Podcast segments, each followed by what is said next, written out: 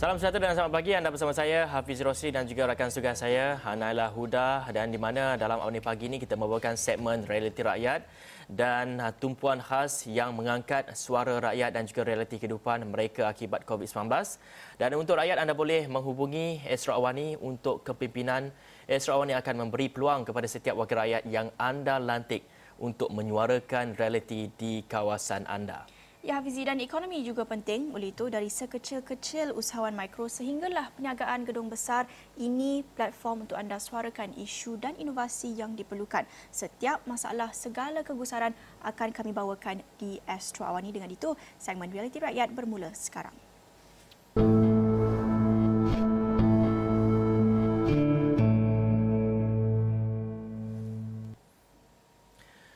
Baik, sektor pelancongan dilihat sebagai industri yang terkesan teruk susulan perintah lockdown ataupun duduk di rumah akibat uh, pandemik COVID-19 ini di mana di seluruh dunia. Dan menurut pakar industri ini merupakan industri pertama yang terkesan dan juga terakhir untuk pulih.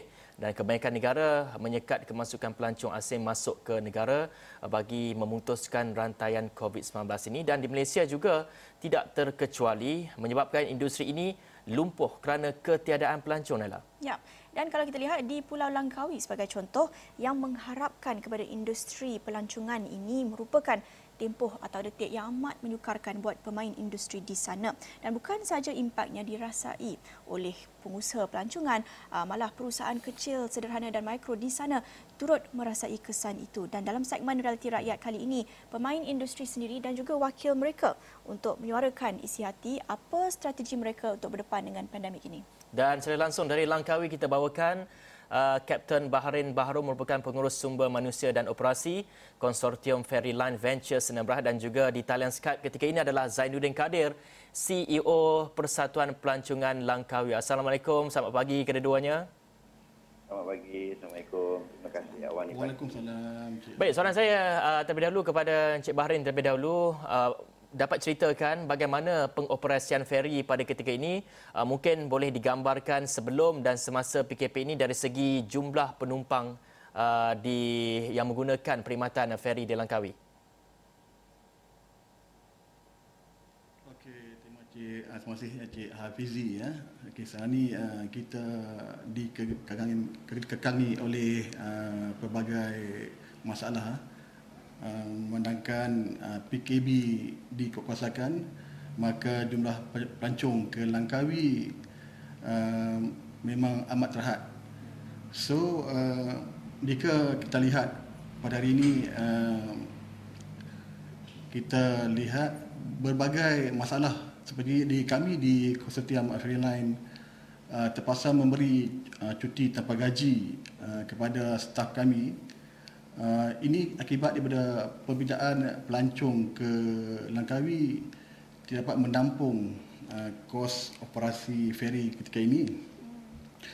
Uh, kami uh, pernah uh, memohon kepada pihak kerajaan untuk uh, mengkaji semula uh, kadar tambang uh, di mana tambang di Langkawi adalah paling terendah di Indonesia buat kita ini uh, Hafizi ya. Uh, bayangkan uh, di Langkawi uh, tambang ketika ini adalah 77 sen per batu nautika uh, laluan ke Kuala Perlis dan uh, 86 sen per batu nautika laluan ke Kuala Kedah berbanding laluan uh, Mersing ke Tioman ketika ini adalah RM80 per batu nautika. Ini uh, kita akan lihat ini adalah bebanan yang terpaksa tanggung oleh uh, pengusaha feri di Langkawi. Selama ini um, masyarakat melihat konsortium di Langkawi ini uh, monopoli uh, di Langkawi tetapi sebenarnya konsortium di Langkawi adalah dibuli ya bukan di monopoli dibuli kerana uh, kadar tambang um, di Langkawi dikawal oleh kerajaan sedangkan kadar uh, tambang di ke pulau-pulau lain masih bebas dinaikkan contoh um, baru ini um, Pak Setia memohon kepada pihak kerajaan untuk mengenakan um, cas penjagaan sosial yang di atas feri namun ditolak. Tetapi kita lihat di uh, Mersing di uh, di sorry di uh, Mersing eh cas uh, penjagaan sosial di, di, boleh dinaikkan RM10 uh, daripada harga asal RM45 dinaikkan ke RM50. Uh, saya mohon uh, agar uh, kerajaan dapat uh, mengkaji semula uh, kadar tambang untuk laluan ke Langkawi yang mana last dinaikkan pada 15 uh, Disember 2007 hampir 13 tahun lah habis ya. Ini uh, kita lihat dengan sekarang ni ada peningkatan diesel semasa dan kami di konsortium ni memang amat tertekan dengan jumlah pekerja kami yang ramai untuk kami uh, Ya. Support sehingga kami cuba uh, mengurangkan mengurangkan uh, unpaid leave untuk kerja kami. Dan untuk di laluan uh, ke Kuala Kedah bangsa ini adalah dua laluan saja. Bagi mengurangkan kos impak kos operasi uh, di mana uh, Fizi ya uh, harga diesel buat masa ini uh, taluk pada kuasa feri di mana RM600 per jam ke 1600 sorry 600 liter per jam ke 1000 liter per jam. Operasi feri contoh Hafizi ya. Daripada Langkawi kita nak ke Kuala Kedah mengambil masa 1 jam uh, 30 minit. Bermakna bayangkan uh, 600 liter kali harga semasa sekarang ni RM1.60 per liter bayangkan macam mana uh, konsortium di Langkawi dapat uh, terus hidup dengan uh, dengan apa apa pelancong yang yang amat berkurangan. So kami mengharapkan uh, kepada yang amat berhormat Tun uh, sorry yang amat uh, Tan Sri dan uh, Menteri uh, Kewangan Ya. untuk mengkaji semula ya, dengan uh, kadar tambang uh, sekarang ini. Ya. Itulah ya, Hafizi. Ya, baik terima kasih. Dan kita nak dengarkan juga pandangan uh, Encik Zainuddin Kadir merupakan CEO Persatuan Pelancongan Langkawi yang kalau boleh kongsikan secara keseluruhan. Tadi kita dah nampak gambaran uh, daripada Kapten Baharin uh, buat perniagaannya sendiri tetapi secara keseluruhannya boleh bagi gambaran uh, mungkin anggaran kerugian yang telah dialami oleh uh, sektor pelancongan di Langkawi. Boleh uh, Encik Zainuddin jelaskan? Uh, terima kasih uh, Awani dan terima kasih kepada semua penonton Awani pagi hmm. dalam Maximum Reality Rakyat. Uh, daripada keseluruhan uh, kerugian yang uh, dialami oleh industri pelancongan yang dikira lumpuh, uh, lebih kurang uh, lockdown ni 390 397.3 juta uh, industri uh, Langkawi itu lumpuh dan pada dasarnya uh, tidak ada pergerakan uh, ada pelancong antara satu tempat ke satu tempat. Mm-hmm. Jadi uh, saranan uh, Persatuan Pelancongan Langkawi kepada uh, pihak terbabit atau pihak kerajaan adalah um, ingin uh, memohon supaya kebenaran uh, zon hijau ke zon hijau merentas negeri dibenarkan. Uh, jadi dalam soal uh, apabila kita buat promosi dengan apa segala cara pun seandainya tiada uh, kemasukan pelancong tak berguna. Jadi pengangkutan laut dan udara adalah sangat penting dalam membawa pelancong itu ke Langkawi. Ya. Dan daripada uh, secara dasarnya daripada uh, rakan uh, saya tadi daripada Langkawi Ferry Venture Consortium uh, bukan uh, masanya untuk kita menaikkan harga. Kerajaan telah membelanjakan 53 juta untuk menaik taraf JT Langkawi. Jadi itu satu satu angka yang sangat besar untuk kita uh, secara uh, pandang secara panjang jangka masa panjang. Uh, kenapa uh, pihak ferry uh, mengurangkan ataupun uh, tiadanya pelancong sebab keadaan uh, zon hijau itu tidak dibuka oleh kerajaan. Jadi kita meminta kepada pihak kerajaan supaya merentas negeri antara zon hijau ke zon hijau dibuka. Apabila dia buka, sekurang-kurangnya 50% pasaran domestik yang nak berkunjung ke Langkawi akan dapat dipenuhi dan seterusnya boleh menjana ekonomi uh, penduduk dan komuniti setempat serta industri pelancongan Langkawi itu sendiri. Jadi uh, saya selaku uh, CEO Kesatuan Pelancongan Langkawi begitu mengharapkan uh, kerajaan dapat uh, uh, mewar-warkan ataupun membuat satu pengumuman pada empat hari bulan ini oleh Perdana Menteri kesayangan kita Tan Sri Muhyiddin Yassin supaya lebih uh, tengok sektor pelancongan ini adalah penyumbang utama negara. Uh, penyumbang kedua utama negara ya. Jadi sektor pelancongan ini begitu penting uh, kepada Malaysia khasnya dan kepada Langkawi kepada amnya. Uh, jadi saya minta lah uh, supaya uh, dapat uh, satu gambaran yang jelas, yang nyata, uh, yang secara tepat untuk kita dapat beroperasi yang dah lumpuh. Dikiranya 100% ekonomi Langkawi dah lumpuh. Kita cuba buat macam-macam promosi. Kita uh, uh, menjemput, kita uh, bagi promosi kepada anak Kedah, anak Langkawi itu sendiri untuk menginap di hotel-hotel dengan kadar bayaran yang sangat murah. Uh, jadi saya rasa uh, tak dapat menampung dengan uh, pemain industri terkesan hotelnya dengan uh, 10,000 pekerja, driver sektor 1,700 tidak dapat beroperasi. Sebab uh, Langkawi ini secara uh, utama dia tidak ada pengangkutan awam seperti bas-bas di bandar-bandar utama. Pengangkutan utama adalah teksi. Uh, untuk membawa pelancong ataupun orang tempatan. Jadi apabila uh, industri itu sudah lumpuh di Langkawi dan kita tidak dapat bergerak pendapatan ataupun ekonomi Langkawi tidak dapat bergerak. Jadi bila tidak dapat bergerak 90% kita mengharapkan pelancong berbelanja di Langkawi. Bila tidak ada pergerakan, tidak ada pelancong, ekonomi jatuh, semua sektor jatuh. Nah, jadi daripada uh, norma baru yang yang yang akan dijalankan oleh uh, kerajaan dengan SOP SOP yang telah ditetapkan uh, untuk pengetahuan Langkawi kita memang dah uh, begitu uh, terkesan apabila kita adalah daerah yang pertama dalam Malaysia yang dikesan ada kesan positif uh, COVID-19 dengan tiga kes pada pelancong dan satu pada tempatan.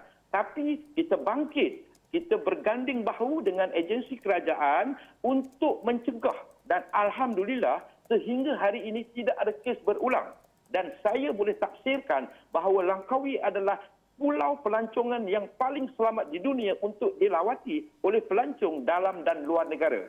Tetapi bagaimana kita harus membawa pelancong datang ke Langkawi? Hmm. Jadi daripada senario yang berlaku apabila new normal Uh, mereka-mereka pelancong-pelancong dalam negara akan beralih kepada pengangkutan laut. Jadi feri ini adalah satu pengangkutan utama apabila kesan COVID-19. Dengan penjarakan sosial, uh, pengangkutan udara saya rasa agak sukar uh, hmm. untuk uh, mereka uh, mengenakan bayaran ataupun tambang hmm. yang seperti mana uh, sebelum ini uh, pengangkutan udara adalah penyumbang utama kedatangan pelancong ke Langkawi. Baik, kita juga uh, mendapatkan uh, respon daripada orang ramai yang menggunakan perkhidmatan feri uh, daripada Semenanjung Malaysia ataupun daripada Kuala Perlis dan juga Kuala Kedah untuk terus ke Langkawi dan kata mereka ada yang sukar untuk mendapatkan tiket dan sebagainya. Kita nak dengarkan apa yang dikatakan oleh orang ramai ini. Ini beli tiket untuk 4 hari bulan sebab dah habis 3 hari bulan patut beli. Patutnya beli hari ni boleh tapi dah habis tiket. Patutnya beli uh, pergi beli 4 hari bulan lah untuk nak ambil barang. Lepas tu kami pergi macam 2 hari tu malam je. Kalau kata masalah ferry sekarang ni memang ketara sangatlah dia punya masalah dia. Pertama sekali tentang jadual perjalanan dia.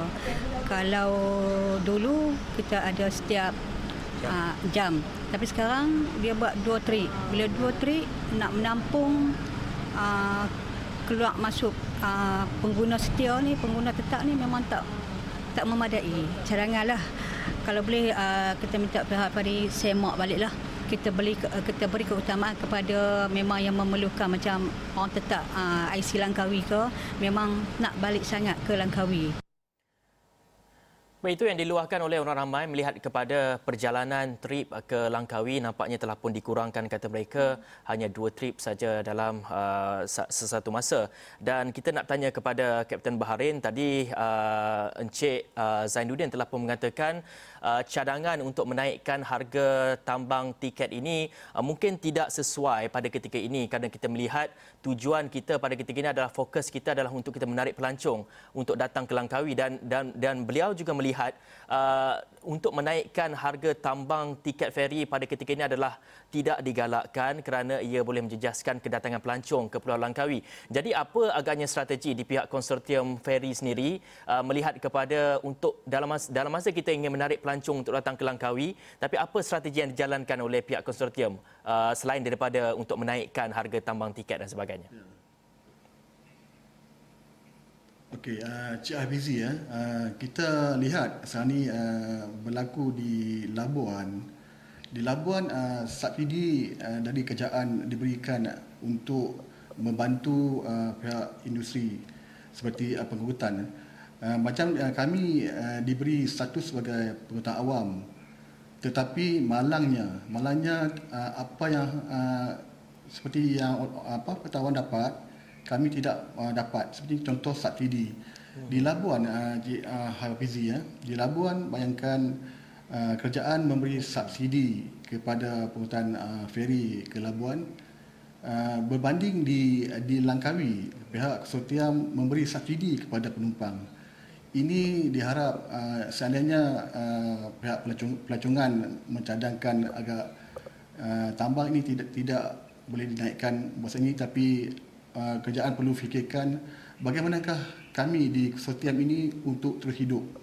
Bayangkan kami uh, beroperasi uh, sepanjang PKP ini kerugian hampir uh, satu juta. Jadi kita harap satu uh, win-win yang boleh kita bincangkan antara kerajaan dapat membantu industri uh, feri di Langkawi dan kita sama membangunkan semula uh, sektor pelancongan di Langkawi seperti sedia kala. So saat ini uh, kami di Eksotia memohon agar uh, satu subsidi ini dapat dikaji semula kepada kami agar ia dapat membantu kami terus memberi sumbangan yang terbaik kepada ya. Pulau Langkawi, Cik Abizi. Ya, Encik Bahrin, tadi kita juga dengarkan cadangan hmm. untuk membenarkan rentas negeri hmm. um, bagi zon hijau. Itu juga kita dengarkan uh, cadangan yang dilontarkan sebelum ini. Um, beberapa pemain industri pelancongan juga telah mencadangkan idea yang sama. Dan bagi pihak um, Encik Bahrin, kalaulah kita jangkakan PKP ini tamat pada 9 Jun yang akan datang.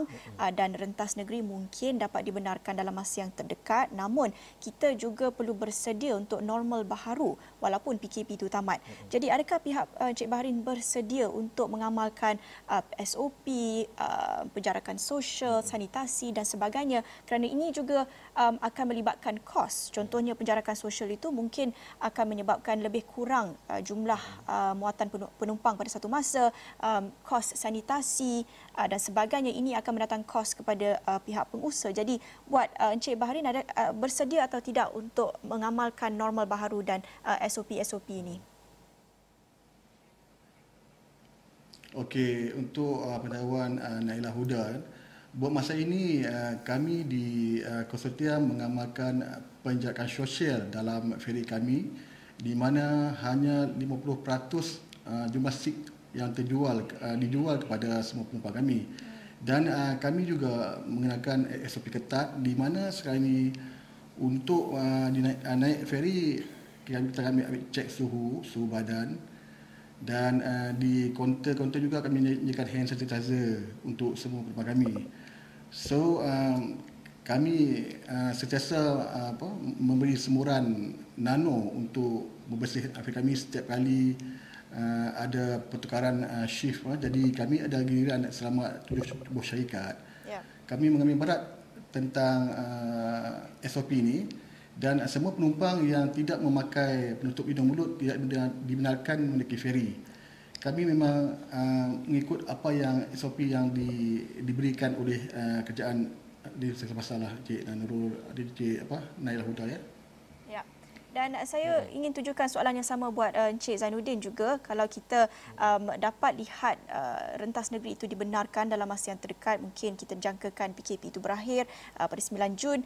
Uh, adakah sektor pelancongan di Langkawi bersedia untuk mengamalkan normal baharu? Kerana um, saya faham kalau di Pulau Langkawi dan juga tempat-tempat pelancongan di Malaysia yang lain perlukan um, apa sebenarnya tujuan untuk pelancongan kalau perlu mengamalkan penjarakan sosial, SOP yang ketat dan sebagainya. Jadi bagaimana untuk cari keseimbangan antara kedua-dua ini, uh, keselamatan uh, pelancong dan juga uh, untuk menyemarakkan semula, memulakan semula sektor ekonomi dan sektor pelancongan di sana. Bagaimana untuk seimbangkan kedua-dua kepentingan ini buat Encik Zainuddin? Terima kasih. Dalam soal keselamatan pelancong memang kita menitik beratkan dalam soal ini dan untuk makluman semua bahawa uh, Persatuan Pelancongan Langkawi adalah sebuah persatuan ataupun industri yang terkedepan. Kita dah ada SOP pelancongan kita sendiri. Jadi macam mana dan dengan izinnya tujuh hotel di bawah uh, Persatuan Pelancongan Langkawi kita dah ada SOP pelancongan. Jadi kepada penginap-penginap yang ingin datang ke Langkawi, uh, kita semua akan dibekalkan. Bila uh, setiap pelancong yang hadir ke Langkawi, menginap di hotel, mereka akan diberikan sanitizer mask secara percuma. Jadi memang kita adalah uh, satu-satunya pulau yang mengamalkan SOP pelancongan di Malaysia yang pertama ya. Ha, jadi untuk makluman kepada semua, bila anda ke Langkawi, anda akan dijaga dengan begitu rapi dan soal keselamatan, penjarakan sosial dan kita adakan kursus-kursus. Dalam masa PKP ini, kita mengajar mengajar pemain industri khasnya kepada uh, penginap, uh, pemilik-pemilik hotel soal uh, kebersihan, uh, soal keselamatan uh, dan soal overall itu sendiri. Termasuk pemandu-pemandu teksi. Jadi uh, soal kebersihan, uh, soal penjarakan sosial telah diberi uh, secara khusus tentang macam mana untuk kita apabila PKP ini ditamatkan balik, kita mhm. berada dengan new normal, inilah yang kita telah jalankan. Tujuh buah hotel dengan izin kita ada Holiday Villa, Nadia's Hotel, Casa Delma, Ambung-Ambung Pool Villa dan Manis Villa. Kita dah siap dah. Kita sebenarnya sudah bersedia secara total, secara khas untuk menerima kedatangan pelancong. Tetapi hmm. masalahnya sekarang, kita tidak dapat membawa pelancong ke Langkawi. Hmm. Apa gunanya promosi dengan harga yang murah, dengan soal prosedur yang ketat lah, tapi mudah bagi pelancong, seandainya pelancong itu tidak datang ke Langkawi ya. dengan melalui pengangkutan udara dan laut. Jadi hmm. saranan pertama apabila kita nak memaju memulihkan balik ekonomi pelancongan di Langkawi hanya dengan satu syarat, dengan satu cara sahaja iaitu kita mesti membenarkan zon merentas negeri zon hijau ke zon hijau dibenarkan dan secara langsung hmm. pelancong boleh masuk ke Langkawi boleh menjana ekonomi Langkawi dan pada cadangan kita juga atas pertemuan 19 April uh, dengan Menteri Pelancongan uh, enam tuntutan kita buat empat secara dasarnya telah dapat diluluskan dan kita hanya menunggu kelulusan blank and white daripada KSU uh, KSU Motek itu sendiri supaya kita dapat edarkan kepada ahli-ahli. Hmm. Dan dalam masa yang sama juga kita ada pertemuan dengan uh, pimpinan ataupun yang amat berhormat Menteri Besar yang baru Tuan Haji Muhammad Sanusi supaya kerajaan negeri mengambil serius dalam masa terdekat uh, supaya dapat subsidi untuk komuniti servis Uh, jadi sekarang ni untuk ke Kuala Kedah ke Langkawi feri tidak ada sampai 6 hari bulan. Jadi itu yang dapat rungutan daripada uh, komuniti Langkawi tak dapat nak hantar barang. Jadi uh, kita tak salahkan juga daripada konsortium uh, mungkin uh, mereka memberhentikan perkhidmatan dan supply ada tapi demand tak ada. Uh, so bila uh, dengan adanya apa ni dengan tak adanya pelancong ataupun nak hmm. pergi ke Langkawi uh, hanya ada 20 orang atau 11 orang hmm. saja jadi saya rasa uh, pihak feri terus menutup laluan uh, daripada Kuala Kedah ke Langkawi. Uh, jadi saya mengharapkan daripada pimpinan yang amat hormat Menteri Besar, Kerajaan Negeri supaya adakan satu komuniti servis. Ada tak ada kena subsidize minyak untuk satu perjalanan. Hmm. Satu hari satu perjalanan untuk memudahkan urusan rasmi orang sakit untuk ke tanah hmm. besar. Uh, jadi ini saranan pada kita. Eh uh, pada persatuan kepada pihak pajak negeri dan saya rasa beliau amat committed hmm. dan begitu ingin menolong industri pelancongan dekat Langkawi itu sendiri. Hmm. Uh, jadi Baik dengan Jadin. ada ya. Hmm. Baik Jadin, kalau kita lihat kepada Langkawi ini uh, bergantung kepada industri pelancongan ini sendiri dan saya kira uh, kalau kita ingin melihat kepada pelbagai permasalahan telah pun diluahkan oleh pemain industri di Langkawi sebagai contohnya dan uh, pada beberapa hari saja lagi uh, kerajaan akan membentangkan pelan pemulihan ekonomi iaitu akan memfokuskan untuk melindungi rakyat, menyokong perniagaan dan juga untuk mengukuhkan kembali ekonomi. Apa yang diharapkan oleh industri-industri daripada industri pelancongan di Langkawi ini uh, sebagai contoh tadi Cik Din dah mengatakan untuk membenarkan rentas negeri itu pertama dan kalau kita ingin mengukuhkan kembali ekonomi apa agaknya insentif yang diharapkan oleh pemain industri daripada kerajaan? Contoh yang apa yang kita nak dan kita saranan kepada kerajaan adalah mengenalkan balik e-wallet. E-wallet uh, sebelum ni ada 100 dan kita ingin menaikkan e-wallet tu ke RM300 kepada pemegang MyCard iaitu cuti-cuti Malaysia contohnya kepada pelancong domestik jadi dengan secara tak langsung apabila kerajaan mengenalkan ataupun uh, mengenalkan balik uh, e-dompet ataupun e-wallet ni adalah sangat baik kepada pelancong-pelancong dalam Malaysia yang ingin berkunjung di seluruh Malaysia dan khasnya kepada Langkawi. Dan dalam masa yang sama juga kita dah menyuarakan kepada iaitu lembaga pembangunan Langkawi LADA untuk subsidi tiket feri. Uh, jadi contohnya kita uh, RM18 kepala polis, RM8 disubsidaskan oleh kerajaan. Jadi apabila kita target daripada start PKP akan ditarik balik, contoh kepada bulan Ogos hingga Disember, kita target 1 juta pelancong domestik ke Langkawi. Apabila pelancong satu juta kita dapat target dengan perbelanjaan satu orang RM400, kita dah ada 400 juta. Kerajaan hanya mengeluarkan subsidi sebanyak 16 juta dan uh, duit itu akan dapat balik berbentuk cukai. Jadi itulah yang kita sarankan kepada pihak kerajaan iaitu Motek itu sendiri atas hasil perjumpaan kita pada 19 Mei yang lepas. Ha, jadi pihak kesatuan ingin merancakkan ekonomi dan dalam masa yang sama juga kita berusaha mempromosi sehabisnya untuk Langkawi ini dan kita harap para, para pihak syarikat feri tidak boleh menaikkan uh, harga tiket. Jadi uh, industri pelancongan itu begitu fragile, sangat mudah pecah. Apabila uh, dengan sewenang-wenangnya uh, kita menaikkan harga dalam masa keadaan sekarang, ia akan menjajas dan uh, kita tidak dapat mensasarkan satu juta pelancong domestik ke Langkawi sehingga Disember. Itu tujuan utama kita. Jadi kita nak bergemeling tenaga. Dalam industri, kita tidak boleh berseorangan. Sebab tu daripada sini pemain industri taksinya, hotelnya, uh, restoran dia lah dan ferry adalah salah satu pengangkutan utama. Jadi kita nak mereka bersama dengan kita supaya tidak menaikkan harga ferry dalam masa terdekat. Yeah. Of course, semua perniagaan perlukan keuntungan tetapi kerajaan pun dah membelanjakan untuk menaik taraf JT yang sangat tinggi. Jadi kita harus berfikir secara luas jangan kita berfikir secara dalam kotak yang sempit. Jadi kita uh, ingin memulihkan, ingin bangkit balik dalam industri pelancongan ini amat sukar. Tapi Langkawi ini kita berasa bangga sebab semua berganding bahu untuk merancakkan balik ekonomi Langkawi dalam sektor pelancongan. Ya. Itu tidak sama di tempat-tempat lain ya. ya. Kalau di tempat-tempat lain kita ada industri kilang, ada industri apa, di Langkawi tidak semata-mata kita ya, bergantung kepada industri pelancongan. Yes. Ya. Baik, sebelum kita akhiri perbincangan kita pagi ini, kita ingin dengarkan kata-kata akhir daripada Kapten Baharin Bahrum. Um, apa harapan dan carangan kita bergerak ke hadapan strategi utama buat Encik Barudin secara ringkas kalau boleh kongsikan? Uh, secara ringkasnya, saya ingin... Teruskan Encik Barudin. Barudin. Okey, terima kasih Naila Buddha kan. Okey, saya... Okey. Uh... Ya. Okey, terima kasih Tok Naula Huda. Okey, uh, untuk uh, di konsortium Ferry Line, uh, kami uh, mengharapkan ada satu uh, perbincangan secara khusus uh, dialog antara konsortium dengan uh, pihak kerajaan dan uh, kita akan melihat semula apakah uh, mungkin ada suntikan yang terbaru untuk membantu kami bagi membantu pihak industri pelancongan di Langkawi. Kami mengharapkan ada satu dialog antara Kementerian Pengangkutan untuk kami mendengar apa masalah kami untuk kami terus hidup uh, untuk memberi support pada industri perjuangan sama ada kita boleh uh, bertukar fikiran ya. membantu sesama kita insyaallah terima kasih ya. Cik uh, Huda Ya, baik. baik. Terima kasih. Hmm. Kapten Baharin Baharum merupakan pengurus sumber manusia dan operasi hmm. Konsortium Fairyline Ventures dan juga bersama Zainuddin Kadir merupakan CEO Persatuan Pelancongan Langkawi. Hujah yang amat tegas kita dengarkan hmm. daripada kedua-dua pihak yang kita harap sama-sama kita dapat mencarikan strategi hmm. bergerak ke hadapan